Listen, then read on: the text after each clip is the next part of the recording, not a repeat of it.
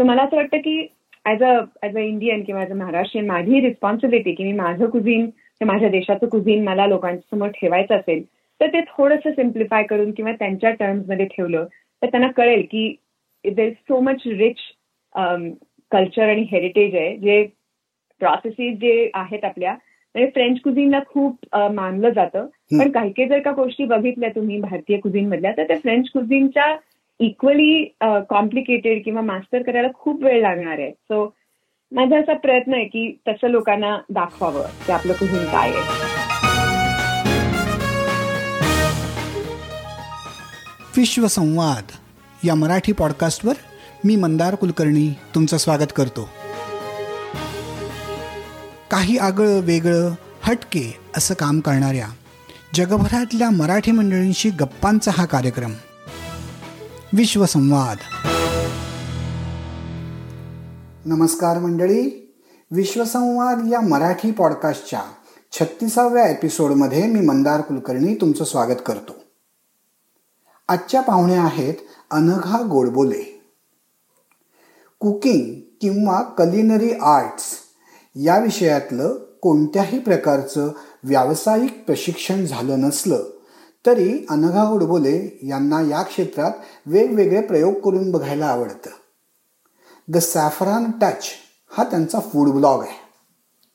हीच कुकिंगची आवड त्यांना मास्टर शेफ फाईव्ह या लोकप्रिय रियालिटी कुकिंग शोच्या शेवटच्या फेरीपर्यंत घेऊन गेली. आजच्या एपिसोडमध्ये त्यांच्या या अनुभवाबद्दलच सांगतायत अनघा गोडबोले. नमस्कार अनघा. नमस्कार. माझ्या या पॉडकास्टवर येऊन आमच्याशी गप्पा मारण्याची तयारी दाखवली. त्याबद्दल तुमचे खूप आभार. मला ऍक्च्युली खूप उत्सुकता आहे की हे माझी जी सगळी जर्नी हे कशी मराठी लोकांच्या पर्यंत पोहोचेल. सो पॉडकास्ट ऍक्च्युली करण्यामुळे मला हा चान्स मिळाला so thank you for that sure तर सुरुवात करताना मला तुम्हाला पहिलं असं विचारायचं होतं की माझ्या मतानी you have a unique badge of honour की एक अमेरिकेत राहणारी व्यक्ती नॉन प्रोफेशनल शेफ भारतातल्या टी व्ही चॅनलवरच्या एका मास्टर शेफच्या प्रोग्राममध्ये शेवटच्या राऊंडपर्यंत पोचलात तुम्ही. तर हे खूप काहीतरी युनिक आहे माझ्या दृष्टीने. तर मला तुम्हाला दोन महत्त्वाच्या गोष्टींबद्दल दोन महत्त्वाच्या मोमेंट्सबद्दल विचारायचं होतं की पहिला असेल की जेव्हा तुम्ही त्या फायनल राऊंडला पोचलात which itself is a big achievement आणि दुसरं असेल की त्या राऊंडला पोचल्यानंतर मात्र तुम्हाला फायनल टॉप लेवलचं बक्षीस नाही मिळालं. तर या दोन्ही मोमेंट्सच्या वेळेला काय मनात आलं तुमच्या? काय वाटत होतं? ते मला ऐकायला आवडेल. Um, पहिल्यांदा तर थँक्यू बॅज ऑफ ऑनर पण खरंच म्हणजे मला अपेक्षा नव्हती की काय माझी जर्नी कुठपर्यंत जाईल. सो जेव्हा सुरुवात इथनं झाली um, बे एरियामधनं इथल्या दोन ऑडिशन झाल्या. आणि त्याच्यानंतर ऑल द वे ते सेमी फायनल्स माझी खूप छान ट्रेजेक्टरी होती. म्हणजे मला um, एकदाही मी डेंजर झोनमध्ये आले नाही किंवा एकदाही मला ब्लॅक एप्रन घालायला लागला नाही. त्यामुळे जेव्हा माझ्या सगळ्या को कॉन्टेस्टंटना विचारलं होतं की कोण जिंकू शकेल? तर त्याच्यामध्ये माझं नाव सगळ्यांच्याकडनं कन्सिस्टंटली आलं होतं. त्यामुळे मला खूप त्याची एनकरेजमेंट मिळत होती की मी जे काय करते ते छान करते पण at the same time goal जरी का होता मास्टरशेफ जिंकायचा तरी प्रत्येक चॅलेंज प्रत्येक दिवस मी खूप एन्जॉय करत होते. कारण काहीतरी नवीन शिकायलाही मिळत होतं. पण हे सगळं असं छान चाललेलं असताना जेव्हा सेमीफायनलमध्ये सिलेक्शन नाही झालं. तेव्हा डेफिनेटली खूप डिसअपॉइंट झाले. कारण डिसअपॉइंटमेंट दोन कारणांसाठी होती. कारण मला असं वाटलं होतं की माझं आतापर्यंत इतकं छान होतंय आणि माझी त्या दिवशीची देखील डिश मला ज्या गेस्ट मी गेस्ट जजेसनी ज्या कॉमेंट दिल्या होत्या त्याच्यावरनं असं अजिबातच वाटलं नव्हतं की माझं सिलेक्शन होणार नाही. तर कुठेतरी ते अँटिसिपेशन होतं आणि कुठेतरी ती अपेक्षा होती लोकांची आणि माझी स्वतःच्याकडनं. त्यामुळे ऑस्ट्रेलियामध्ये जेव्हा नाही झालं ते सिलेक्शन इट डेफिनेटली त्याचा खूप एक दिवस खूप त्रास झाला की अरे इथपर्यंत येऊन म्हणजे तोंडाशी येऊन घास जाणं असं म्हणतात तशा पद्धतीचं झालं. त्याचा नक्कीच uh, uh, त्रास झाला. पण ॲट द सेम टाइम एक मला कळलं की माझ्यात uh, काय कपॅसिटी आहे. कारण तुम्ही जसं म्हणालात की नॉन प्रोफेशनल शेफ कारण जे बाकीचे चार लोक होते टॉप फाईव्हमध्ये ते कुठल्या ना कुठल्या तरी कपॅसिटीमध्ये आयदर कोणाची बेकरी आहे किंवा कोणीतरी एक केटरिंगचा बिझनेस करतो कोणाचं रेस्टॉरंट आहे. सो तशा लोकांच्या बरोबर उभं राहण्याची संधी मला मिळाली की ऑल द वे तिथपर्यंत जाऊन. ह्यांनी मला हेही कळलं की जी माझी आवड आहे ती आवडीपेक्षा थोडी जास्त मी ठरवलं तर त्या लेव्हलला नेऊ शकेन की more than a little more than hobby may be a profession असाही मला एक त्याची एनकरेजमेंट मिळाली. हा जो कॉन्फिडन्स बुस्टिंगचा जो ऑपॉर्च्युनिटी होती ती मला वाटतं सगळ्यात छान आणि महत्वाची असेल की आपण हे इतके दिवस करतोय ती नुसती हॉबी नाहीये. तर ते खूप वेगवेगळ्या लोकांच्या कंपॅरिझनमध्ये सुद्धा त्याला रिस्पेक्ट मिळतोय. बरोबर. आणि एक एक प्रकारचं व्हॅलिडेशन होतं की जे मला माझ्या मित्रमैत्रिणी म्हणायचे की अनघा तू छान कुक करतेस. किंवा जे फॅमिली म्हणायचे की अनघा तू छान कुक करतेस. पण एका त्रयस्थ प्लॅटफॉर्मवरती जाऊन तुम्हाला हेच व्हॅलिडेशन मिळणं हे खूपच एनकरेजिंग होतं.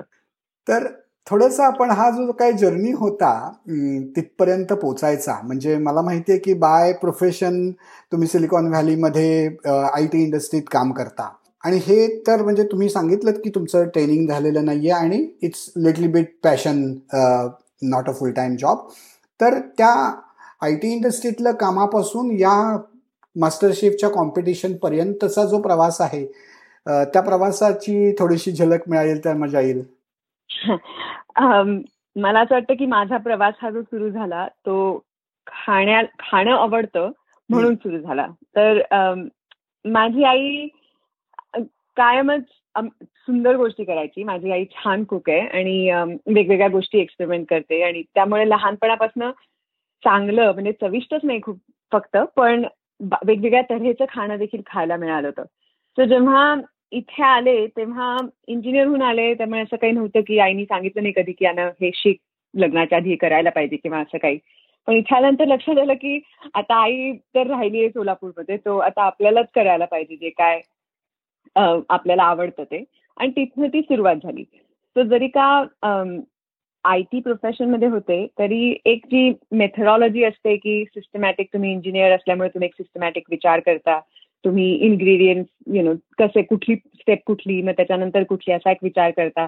अशाचा जे हे जे काही स्किल सेट्स होते जे इंजिनिअरिंगमुळे आले होते यु नो माझ्याकडे ते मला असं लक्षात आलं की ते युनिव्हर्सली ऍप्लिकेबल आहेत की मला ते कुकिंगमध्ये देखील अप्लाय करता येतात. आणि मग एक्सपेरिमेंट सुरू केली आणि त्याच्यानंतर one thing led to another आणि फॅमिली पण खूप एनकरेज करते. माझी दोन्ही मुलं नवरा तिघही अगदी मनापासून खाणार आहेत. त्यामुळे त्याच्या त्याची पण एनकरेजमेंट मिळत गेली की चला हे काहीतरी करूया दुसरं काहीतरी करूया. आणि that's how that's how it all started बर.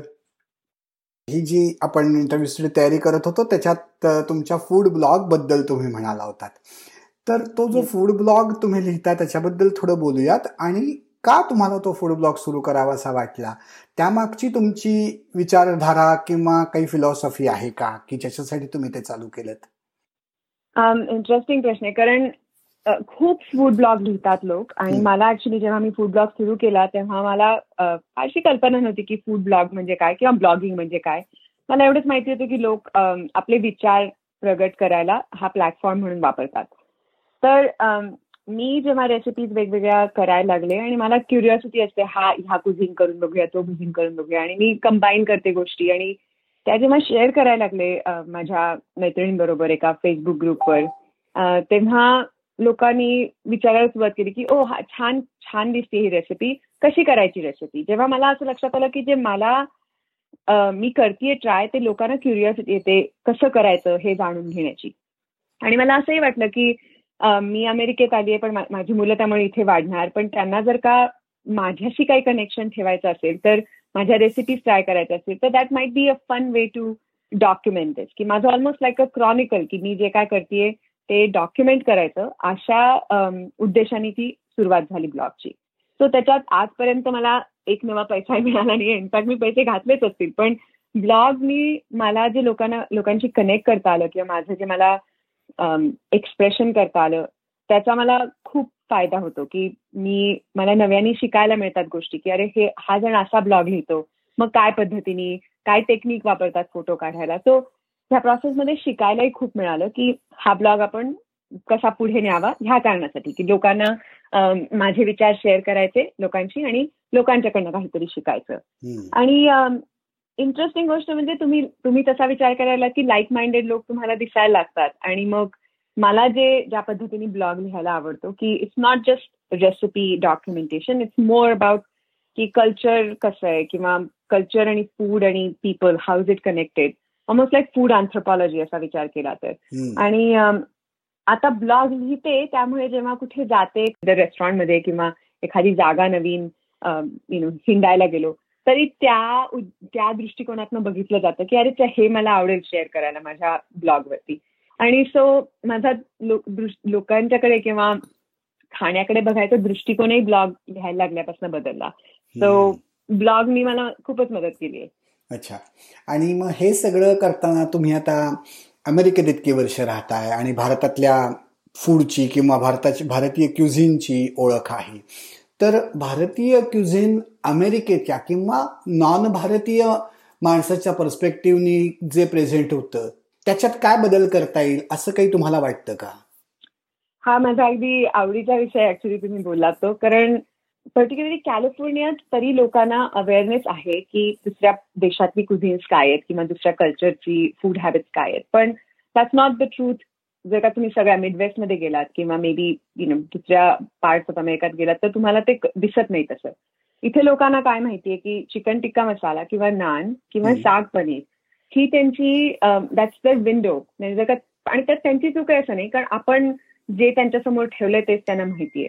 पण जर का तुम्ही भारतीय कुझिनमध्ये बघायला गेलात तर लिटरली तुम्ही तुमच्या आयुष्यभर तुम्ही वेगवेगळं शिकू शकाल फक्त भारतातलं कुझिन आणि still you will not be able to do justice to it कारण आपले इतके वेगवेगळे प्रांत आणि इतक्या वेगवेगळे पदार्थ जे लोकांना माहितीच नाहीयेत.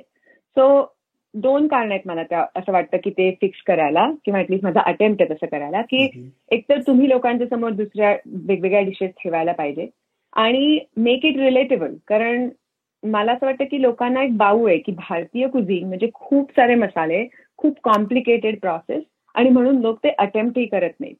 सो माझा असा प्रयास असतो की मी त्यांना ज्याचा प्रेफरन्स लागू शकेल असे पदार्थ बनवून भारतीय कुझिन त्याच्यासमोर आणते. फॉर एक्झाम्पल मी आपली फणसाची भाजी जी कच्च्या फणसाची भाजी आपण करतो कोकणात खूप करतात महाराष्ट्रात इन जनरल तर ती ती तो फणस वापरून मी त्याचं मेक्सिकन पद्धतीने पुल पोर्क जे असतं त्याच्याऐवजी पुल जॅकफ्रूट केलं आणि त्याचे टाकोस केले. जे मी रसाच्या दशमी बरोबर सर्व केले. सो दॅट मला त्यांना दाखवायचं होतं की हे महाराष्ट्रीयन कुझिन आहे की आम्ही जॅकफ्रूटची अशी भाजी करतो फणसाची अशी भाजी करतो आणि रसाची दशमी करतो. ज्या दोन्ही गोष्टी खूप युनिक आहेत. पण त्या टाको या फॉर्ममध्ये ठेवल्यानंतर अचानक जो नॉन भारतीय त्याला ते रिलेट करायला सोपं जातं. तर मला असं वाटतं की as a as a Indian किंवा ऍज अ महाराष्ट्रीयन माझी रिस्पॉन्सिबिलिटी की मी माझं कुझिन माझ्या देशाचं कुझिन मला लोकांच्या समोर ठेवायचं असेल तर ते थोडंसं सिम्प्लिफाय करून किंवा त्यांच्या टर्म्समध्ये ठेवलं तर त्यांना कळेल की there is so much rich culture आणि हेरिटेज आहे जे प्रोसेसेस जे आहेत आपल्या म्हणजे फ्रेंच कुझिनला खूप मानलं जातं. पण काही काही जर का गोष्टी बघितल्या तुम्ही भारतीय कुझिन मधल्या तर त्या फ्रेंच कुझिनच्या इक्वली कॉम्प्लिकेटेड किंवा मास्टर करायला खूप वेळ लागणार आहे. सो माझा असा प्रयत्न आहे की तसं लोकांना दाखवावं की आपलं कुझिन काय आहे. बरे वा. हा खूप छान विचार आहे आणि मला ही आयडिया पण आवडली की भारतीय पदार्थ रिलेट होणाऱ्या फॉर्ममध्ये आणायचे आणि तुम्ही ते टॅकोचं उदाहरण सांगितलं पण मला तुम्हाला विचारायचं वाटलं ही रसाची दशमी हा जो प्रकार तुम्ही म्हणालात ते मी पहिल्यांदाच ऐकतोय. त्याबद्दल सांगाल जरा काय आहे ते? अरे ऑफकोर्स माझा फेवरेट पदार्थ येतो सो सोलापूरला आम्ही सोलापुरात वाढले आणि सोलापुरात उन्हाळा बराच असतो त्यामुळे गोष्टी खराबही पटकन होतात. पण जेव्हा आम्ही शाळेच्या ट्रिपला जायचो तेव्हा आई जो डबा द्यायची तर तो डबा डब्यात दोन गोष्टी नक्की असायच्या. एक तर रसाची दशमी आणि दुसरं म्हणजे बटाट्याची कोरडी भाजी. तर रसाची दशमी बेसिकली काय आहे की रस उसाचा रस घ्यायचा ज्याच्यात काही आलं लिंबू नाही घालायचं आणि तो जरा उकळायचा. तो उकळल्यानंतर तो थोडासा जो घट्ट होतो तो त्याला जास्त गोडी येते त्याच्यात.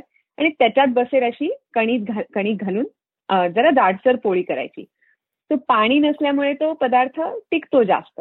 आणि सोलापूरची फेमस दाण्याची चटणी आणि दशमी हे तुम्ही अक्षरशः चार पाच दिवस देखील बिना फ्रीजचं तुम्ही ठेवू शकता आणि ते छान राहतं. त्यामुळे तो पदार्थ माझ्या माझी आई करते आणि म्हणून मला तो माहितीये. अरे वा. पण मला गंमत अशी वाटते की मी इथे अमेरिकेत कुठेतरी ग्रोसरी स्टोअर्सच्या बाहेर कुणीतरी माणूस कधीतरी रसाचं यंत्र लावून उसाचा रस काढून देताना बघितलाय. पण बाकी वेळेला तो कुठे मिळताना मला माहिती नाहीये. तुम्हाला माहितीये कुठे असं रेग्युलर मिळतो असं? नाही. आणि ऍक्च्युली इंटरेस्टिंग तसा फक्त बरोबर आहे तुमचं म्हणणं की अशा भारतीय स्टोअरच्या इथे बाहेरच मिळतो. पण कधी कधी मेक्सिकन म्हणजे सॅनोजेचं जे मेक्सिकन मार्केट आहे तिथेही कधी कधी मिळतो. कारण मेक्सिकन लोकांच्या खाण्याच्या सवयी खूप आपल्यासारख्या आहेत. म्हणजे आपण कसं कैरीवरती तिखट मीठ लावून खातो तसंच ते पण खातात. म्हणजे अगेच उष्ण पदा उष्ण प्रदेशातला पदार्थ आणि त्या सवयी सिमिलर असतात. तर त्यांनाही रस खूप आवडतो. अच्छा. बर. म्हणजे आता मला उसाचा रस हवा असला तर कुठे जायचं ते कळलंय.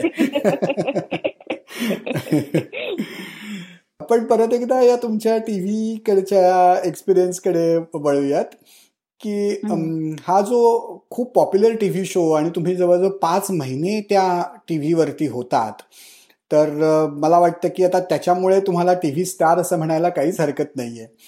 पण जनरली लोकांना जेव्हा टीव्ही स्टार माहिती असतो तेव्हा तो कुठली तरी परफॉर्मिंग आर्ट करणारा असतो इतर ऍक्टर असतो काहीतरी इन्स्ट्रुमेंट वाजवणारा असतो गाणारा असतो आणि तुमचं मात्र टीव्ही स्टार डम जे आहे ते वेगळ्या टाईपचा परफॉर्मन्स आहे. तर त्या रियालिटी शोवर असा हा जो परफॉर्मन्स पार्ट आहे त्याच्याबद्दल मला खूप ऐकायला आवडेल. म्हणजे खरं तर मला असं विचारायचं आहे की त्यात किती रियालिटी असते आणि किती नॉट सो रिअल असतं?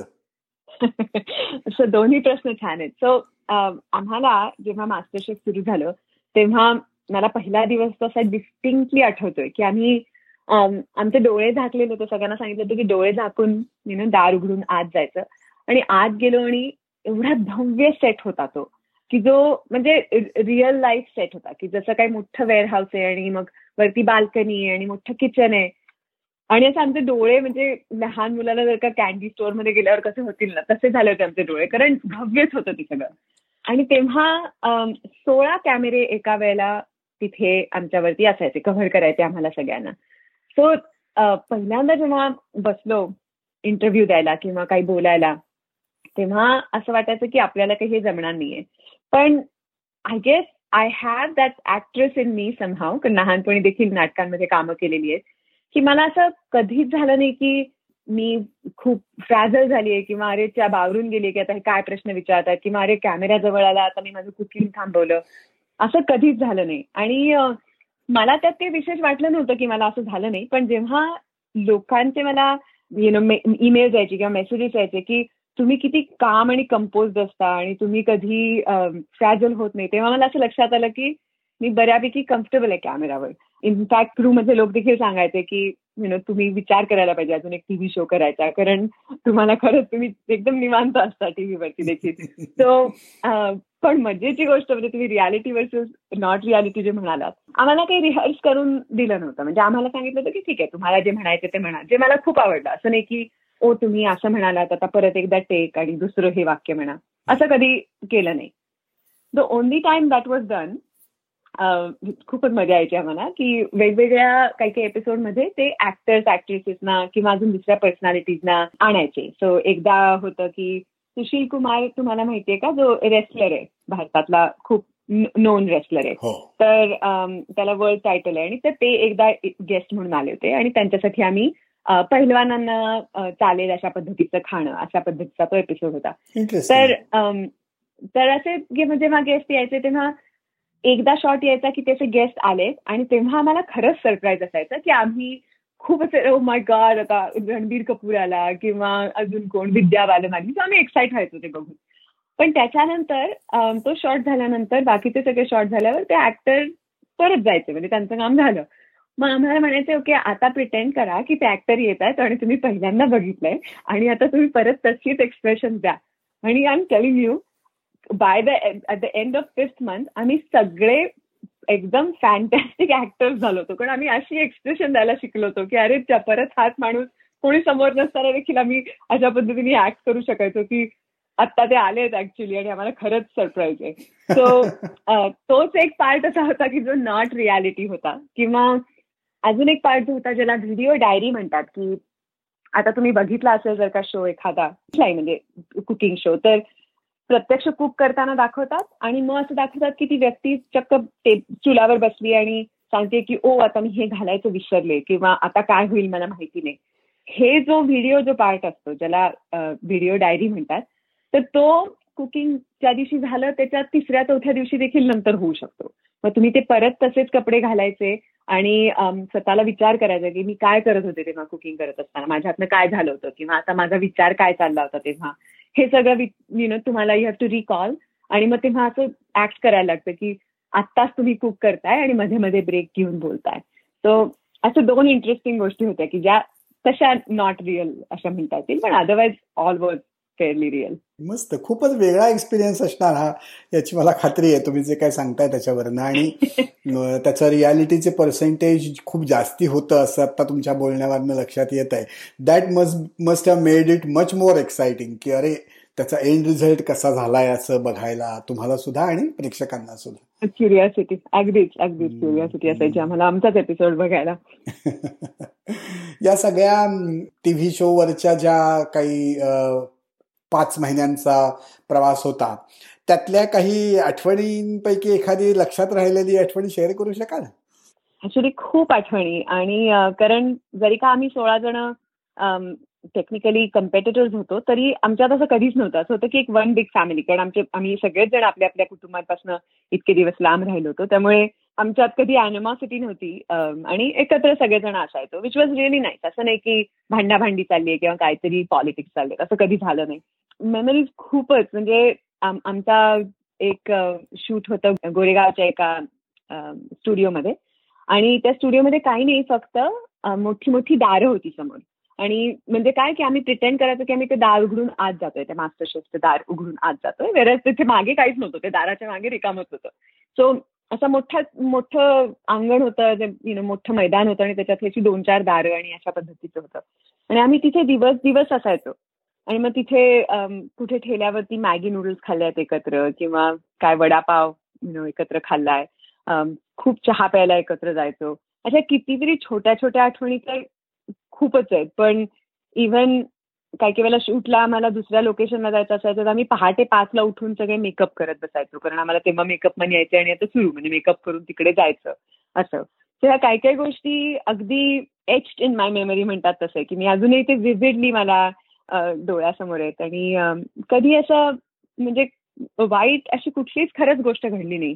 आणि माझं सगळ्यांच्या बरोबर छान पटायचं त्यामुळे मजा म्हणजे अजूनही आम्ही सगळे व्हॉट्सअपचा आमचा ग्रुप आहे. अजूनही आम्ही कनेक्टेड आहोत. अजूनही आम्ही काही नवीन गोष्टी एकमेकांची एक शिकल्या जर का काही किंवा कोणी नवीन काहीतरी करत असेल कोणी कुकिंग क्लासेस घ्यायला लागले तर आम्ही एकमेकांशी शेअर करतो. सो एक छान नवीन मला खरं तर फॅमिली मिळाली. त्यामुळे मजा आली ती पाच महिने. आम्ही सेटवरनं आमच्या हॉटेलमध्ये परत यायचो तर आमची एक बस होती अशी मिनी बस म्हणतात तशी. तर त्याला आम्ही त्याच्यात ना खूपच मजेशीर रंगाचे लाईट्स होते. ग्रीन आणि ब्लू असे. तर आम्ही त्याला चांदनी बार बस म्हणायचो. आणि मग त्याच्यात डान्स करायचो आणि आमची पाहिजे ती गाणी लावून. म्हणजे आम्ही खूप मजा केली पाच महिने. सो खरंच आय एम रिली थँकफुल की मला तो एक्सपिरियन्स मिळाला. हा. बरोबर. हा तुम्ही आता बोललातच की तुमच्या त्या सगळ्या मित्रांशी तुम्ही अजूनही कनेक्टेड आहात. मला असं विचारायचं होतं की being a non trained chef या सगळ्या मी असं अज्युम करतोय की बाकीचे सगळे ट्रेंड होते किंवा लिटल बिट मोर फॉर्मल होते फूड रिलेटेड एज्युकेशनमध्ये त्यांच्याकडून तुम्हाला काही शिकायला मिळालं का वेगळं जे तुम्हाला आधी माहिती नव्हतं? तुम्ही म्हणालात ते बरोबर आहे. सोळा जणांपैकी I would say at least पण यु नो दहा अकरा जण तरी असे होते की ज्यांचा काही ना काही स्वरूपात कुकिंगशी संबंध आहे. कोणाची बेकरी होती म्हटलं तसं कोणी केटरिंगचा बिझनेस करत होतं कोणाचं काय. पण असे नॉन प्रोफेशनल शेफ पण होते. म्हणजे आम्ही सिद्धार्थ तलवार म्हणून होता रोहिणी आणि प्रदीप काका जे बाय द वे अजून एक मराठी प्रदीप भवाळकर आणि सत्तर वर्षाचे आहेत ते काका आणि तरी इतका उत्साह आहे त्यांच्यात की म्हणजे आम्हाला लाज वाटायची. आम्ही दमायचो पण ते दमायचे नाहीत. इतके छान आहेत ते. त्याचे सगळे ते पण ऑब्व्हियसली नॉन प्रोफेशनल शेफ पण मला असं वाटतं की सगळ्यांच्याकडनं एकमेकांना खूप शिकायला मिळालं. कारण मी एक वेगळा पर्स्पेक्टिव्ह घेऊन आले. नंतर शिप्रा जी हैदराबादची होती ती ती छान तिचा लिटल ग्रीन आव्हन नावाची बेकरी आहे. तर ती म्हणजे एकदम नॅचरल पद्धतीचे ब्रेड करते. ती तिच्याकडनं आम्हाला काही शिकायला मिळालं. सो एकमेकांच्याकडनं तर आम्हाला खूप शिकायला मिळालंच. पण आमच्या बरोबर जे प्रोफेशनल शेफ्स होते की जे आम्हाला सांगायचे काय हे करा. आम्हाला मास्टर क्लास म्हणून असायचं की जेव्हा शेफ विकास खन्ना शेफ कुणाल कपूर किंवा अजून बाहेरचे कोणी आणलेले एक्सपर्ट आम्हाला दर आठवड्याला एकदा शिकायला मिळायचं. आणि नवीन नवीन टेक्निक्स खूप शिकायला मिळाली.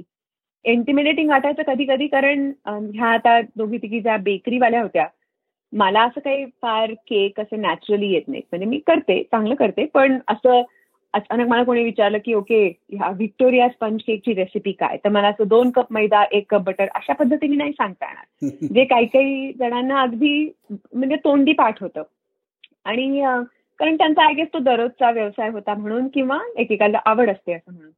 तेव्हा असं वाटायचं की माय oh गॉड आपल्याला काही म्हणजे मला मॅथचे फॉर्म्युले लक्षात आहेत किंवा अजून काही लक्षात आहे पण हे असं काही लक्षात नाहीये. सो तेव्हा कधी कधी असं वाटायचं की यु नो कसं मला कशी मी परफॉर्म करेन. जेव्हा जोधपूरला जी पहिली ऑडिशन झाली आणि जेव्हा आमचा त्यातनं सोळा जण जे सिलेक्ट झालो ते टीव्हीवरती आलो तर त्या ऑडिशनमध्ये पण असं वाटलं मला की मी काय करते म्हणजे मला खरंच मी मला अपेक्षाच नव्हती की मी इव्हन सिलेक्ट होईन. For get going to the semifinal पण सिलेक्ट येऊन असं वाटलं नव्हतं कारण इतके काही काही टॅलेंटेड लोक होते सगळे.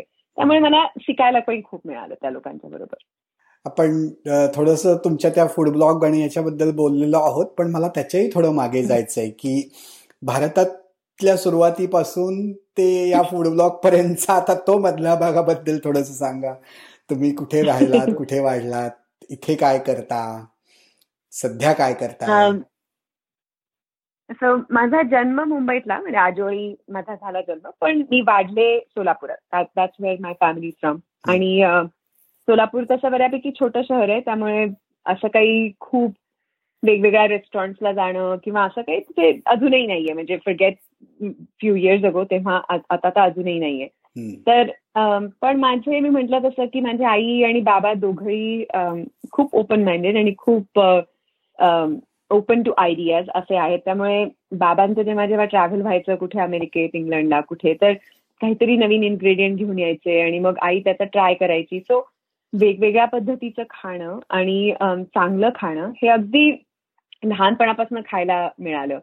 म्हणजे I grow up in a family of four मी सगळ्यात मोठी आणि माझी तीन भावंड आहेत आणि माझे चुलत बहीण भाऊ आमचं सगळं मोठं कुटुंब आहे. आणि छान आहे माझं बालपण. मला अतिशय म्हणजे I have fond memories of Solapur. Probably माझं जगातलं सगळ्यात अजूनही फेवरेट जागा सोलापूरच आहे. सो आणि सोलापूर छोटं असल्यामुळे लोक एकमेकांना माहिती पण की अजूनही गेलं तरी लोक म्हणतात की अनघा कधी आलीस. म्हणजे तो एक आपलेपण आहे जो आहे तो सोलापुरात नक्कीच आहे.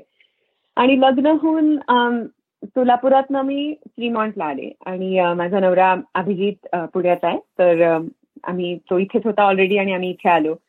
आणि मगाशी म्हटलं तसं की त्याच्यानंतर असं लक्षात आलं की ओके इथे Fremont and I am talking twenty odd years ago so तेव्हा एक इंडियन ग्रोसरी स्टोअर एक गुजराती रेस्टॉरंट आणि एक पंजाबी रेस्टॉरंट असं होतं. की आता आताचं जे फ्रीमॉन्ट आहे किंवा बे एरिया इन जनरल की तिथे खूप भारतीय इन्ग्रेडियंट्स किंवा भारतीय रेस्टॉरंट आहेत तसं नव्हतं. त्यामुळे पहिल्यांदा सुरुवातीला अवघड गेलं. म्हणजे मला अजूनही ती मी ढबू मिरचीची भाजी केलेली आठवते की जी मला म्हणजे मी अभिजितला म्हटलं तो आला घरी आणि म्हटलं अभिजित सॉरी तू खा ही भाजी पण मी मला तू प्लीज टाकोवेलला घेऊन टाक कारण मला ती खाणं शक्य नव्हतं इतकी मला कुकर नाही लावता येत. म्हणजे सुरुवात त्यामुळे तिथनं झाली होती की करायचं कुकिंग असं अशा पद्धतीने. इथे आल्यानंतर मी काम केलं नाही कारण व्हिसाचं तेव्हा माझं स्टॅटस जे काय होतं त्याच्यामुळे पण त्याच्यानंतर माझी दोन मुलं झाली आणि मग त्याच्यानंतर मी एमबीए केलं मुलं झाल्यावर. आणि decided to get back in to the work force तिथनं मग प्रॉडक्ट मार्केटिंग इंजिनियर पासनं आता senior product manager in PayPal अशी माझी करिअर आहे. आणि मला काम करायला खूप आवडतं. आणि um, माझ्या ऍक्च्युली मास्टर शेफच्या जर्नीमध्ये माझ्या कंपनीचा देखील खूप सपोर्ट आहे. माझ्या मॅनेजरनी um, आमच्या एच आरनी की नाही तू अनघा जितके दिवस तिकडनं काम करता येईल तितके दिवस कर. मग जेव्हा ते खूप व्हायला लागलं तेव्हा मग त्यांनी मला मी लिव्ह ऑफ ऍबसेन्स घेतली. पण एनकरेजमेंट खूप मिळाली. इन्क्लुडिंग आमचा पेपरचं सीईओ त्यांनी माझ्याविषयी सोशल मीडियात लिहिलं होतं. सो हे सगळं असं छान एनकरेजिंगमध्ये मी काम पण करते. त्यामुळे मला एन्जॉय करते मी ते काम करणं. फारच छान.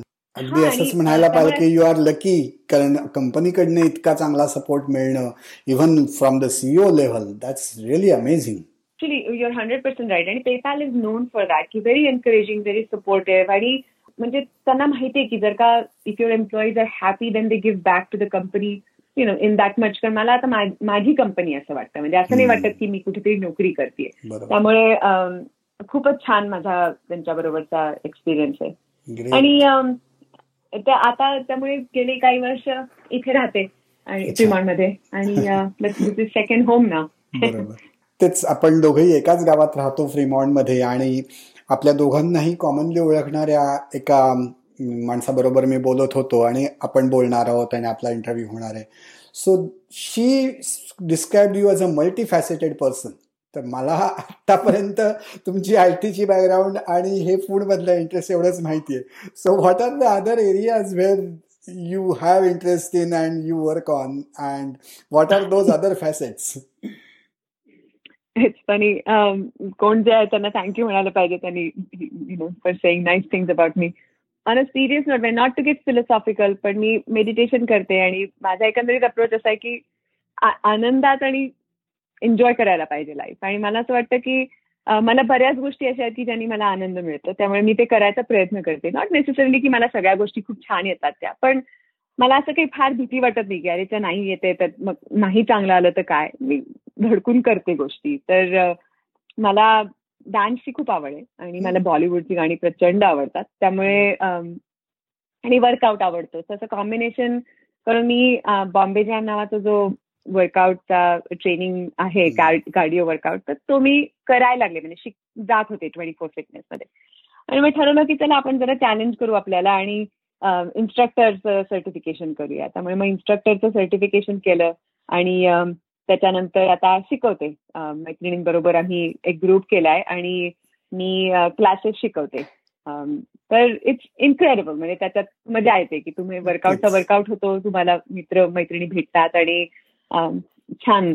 आणि मला I guess as part of food blogging म्हणता येईल पण मला इन जनरल मला आधीपासून म्हणजे लग्नाच्याही आधीपासून मला फोटो काढायला आवडतात. मला असं वाटतं की that's another way I I can express myself त्यामुळे फोटोग्राफीची आवड आहे. सेल्फ टॉट असं काही कुठे क्लासेस नाही घेतले पण आहे इच्छा क्लासेस घेऊन जरा सिरियसली करायचं आता. मला आवडतं फोटोग्राफी करायला. कुकिंग करते आणि लँग्वेजेस शिकायला खूप आवडतं मला. असं मी माझ्या मुलीबरोबर स्पॅनिश शिकतीये. म्हणजे मध्येच पण आपला प्लस पण स्पॅनिश शिकतीये. सो या असं बिझी राहायला आवडतं मला. मला ज्या दिवशी काही खूप गोष्टी करायला नसतील त्या दिवशी मला आता काय करू मी? आता कंटाळा आला मला असं होतं. सो हो. त्यामुळे मी सतत काहीतरी करत असते. हो नक्कीच. या सगळ्या बॅकग्राऊंडच्या शेवटी हाच प्रश्न आहे की what is next for you what are you working on is there any new idea new project तुमच्या डोक्यात चालू आहे की जे करायचंय किंवा एखादं स्वप्न आहे की जे आता पुढे न्यायचंय या सगळ्यातलं किंवा या सगळ्यापेक्षा काही वेगळं असलेलं? त्याचं मिलियन डॉलर क्वेश्चन आणि ज्याला सिरियसली मी त्याचं उत्तर शोधायचा प्रयत्न करते. कारण तुम्ही जो आधी प्रश्न विचारलात की मी मल्टीफॅसिटेड किंवा मला वेगवेगळ्या गोष्टी करायला आवडतात त्याची डाऊन साईड ही पण आहे की वेगवेगळ्या गोष्टी करत असल्यामुळे असं ठरवायला जरा अवघड जाते की तुम्ही कुठल्या गोष्टीवर फोकस करायला पाहिजे. त्यामुळे मला सारखं डोक्यात सतत एक वेगवेगळे विचार चालू असतात. आणि मे बी जे कोणी आपले श्रोते आहेत त्यांना जर का काही आयडियाज असतील तर मला प्लीज कळवा. I am happy to get you know get suggestion I am always looking for suggestion पण ऑन अ सिरियस नोट मला असं जाणवलं ह्या माझ्या सगळ्या जर्नीमध्ये नॉट जस्ट मास्टर शेफ पण इथे अमेरिकेत आल्यानंतर की मला मला दुसऱ्या लोकांच्या दुसऱ्या कल्चरबद्दल शिकायला आवडतं मला ट्रॅव्हल करायला आवडतं. मला म्हणजे त्यांचे चांगले वाईट काय ते कसे तिथे आले किंवा काय त्यांची हिस्ट्री होती आणि how it relate to food कारण food obviously is probably the dearest topic to my heart so it how this all relate to food हे मला एक्सप्लोर करायला खूप आवडतं. मला ट्रॅव्हल करायला खूप आवडतं. सो माझा आयडियल जॉब वुड बी की कोणी मला सांगितलं की अनघा तू ट्रॅव्हल कर आणि त्याच्या तू ट्रॅव्हल विषयी लिही आणि like a food anthropology through travel असं करायला सांगितलं तर that would be my ideal job आणि am putting it out there की कोणी जर का युनिव्हर्समध्ये ऐकत असेल आणि मला फास्तू म्हणालं तर चालेल मला. पण फूड विषयी मात्र असंही डोक्यात आहे की मला अशी कॅफे उघडायची की जी it exposes non Indian population to Indian true Indian food म्हणजे आपलं महाराष्ट्रीयन खाणं असेल किंवा आसाम मधलं असेल यु नो हिमाचली असेल तर मला अशी कॅफे उघडायला आवडेल की जे जरा हटके पदार्थ सर्व करेल आणि मला असं खूप मोठं रेस्टॉरंट उघडायची नाही माझी इच्छा नाहीये कारण मला माझी पर्सनॅलिटी माहिती होती. मला day in and day out तुम्ही राजमा चावल किंवा day in and day out आमटी भात करा म्हणाला तर मला कंटाळा येईल. मला नवीन गोष्टी करायला आवडतात. सो मला अशा पद्धतीचं कॅफे उघडायला आवडेल की जिथे मे बी दर दोन आठवड्यांनी मेन्यू बदलेल. आणि छोटंसं कॅफे असेल पण मला लोकांची इंटरॅक्ट करता येईल. मला लोकांची लोकांची प्रतिक्रिया जाणता येईल की त्यांना खाणं कसं आवडतंय. कारण तुम्ही honestly food is a media to connect with people आणि probably easiest way to connect with people की तुमची काही का लँग्वेज असे ना काही का रिलिजन कास्ट असे ना food can speaks universal language right so म्हणून मला माझा तसा उद्देश आहे की असा असं कॅफे उघडायचं की जे मला ही ऑपॉर्च्युनिटी देईल. आणि ऑल्दो प्रॉडक्ट मॅनेजर हा खूप चॅलेंजिंग रोल आहे पण आता असं मला वाटतं की मला जर का खरंच काही ह्या फील्डमध्ये करायचं असेल तर this is the time maybe काही दिवसात तुम्हाला तुमच्या पुढच्या अजून एकदा पॉडकास्ट करू आपण आणि सांगेन मी की आता नवीन रेस्टॉरंट हे उघडलंय आणि तुम्ही या सगळ्यांनी शंभर टक्के. मी तर असं काहीतरी वेगळं वेगळं दर काही दिवसांनी मेनू बदलणारं रेस्टॉरंट असलं तर तिथे वारा वार लावायचे तसं जाऊन यायला तयार आहे. फारच छान. मस्त मजा आली अनघा गप्पा मारताना. इतका वेगळा आणि इतका युनिक प्रवास आहे. आणि ज्या पद्धतीने तुम्ही ते सगळं एक्सप्लेन केलं ते खूपच मस्त वाटलं. सगळ्यात शेवटी थांबवताना एक प्रश्न की मास्टर शेफ पर्यंत पोचलेल्या व्यक्तीचं सगळ्यात फेवरेट डिश काय सोलापूरची ज्वारीची भाकरी आणि वांग्याची भाजी. मला कोणीही कधीही दिलं तरी मला म्हणजे खरंच मी कुठलंही food doesn't come close to that actually before we. Close मला एक त्याच्याविषयी सांगायला आवडेल की मी दरवर्षी मी फक्त हुरडा खायला जो सोलापूरचा फेमस आहे ज्वारीचा हुरडा मी तेवढ्यासाठी मी चार दिवसाची भारताची ट्रिप करते. कारण मला इतका आवडतो तो की आणि तो नेमका तेव्हाच असतो त्यामुळे मी त्याच्यासाठी जाते भारतात. सो मला मी ज्वारी आणि हुरडा या प्रकरणाची अगदी खूपच मला प्रेम आहे त्याच्याविषयी. अगदी. आणि माझी भाकरी देखील सुंदर होते. म्हणजे सोलापूर सारखी पातळ भाकरी होते माझी. त्यामुळे मला त्याचा अभिमान आहे की तो एक पदार्थ मला जो आवडतो तो मला चांगला करता येतो. छान. Again thank you so much Anagha. खूप मजा आली. आणि पुढच्या सगळ्या तुमच्या प्रोजेक्टसाठी एस्पेशली हे जे असं तुमच्या स्वप्नातलं कॅफे आहे त्यासाठी खूप खूप शुभेच्छा आणि आम्ही त्याची वाट बघतो. थँक्यू आणि मला तुमच्या तुमच्याशी गप्पा मारायला संधी दिल्याबद्दल आणि माझे विचार तुमच्या श्रोत्यांपर्यंत पोहोचवण्याबद्दल खरंच धन्यवाद. आय एम होपिंग की कोणीतरी ऐकेल आणि कोणीतरी अजून इन्स्पायर होईल की ओके ठीक आहे आपलं ट्रेनिंग नसलं तरी आपण काहीतरी करू शकतो. सो आय रिअली होप की ह्यातनं कुणाला तरी काहीतरी फायदा पण होईल थोडासा. नक्कीच. थँक्यू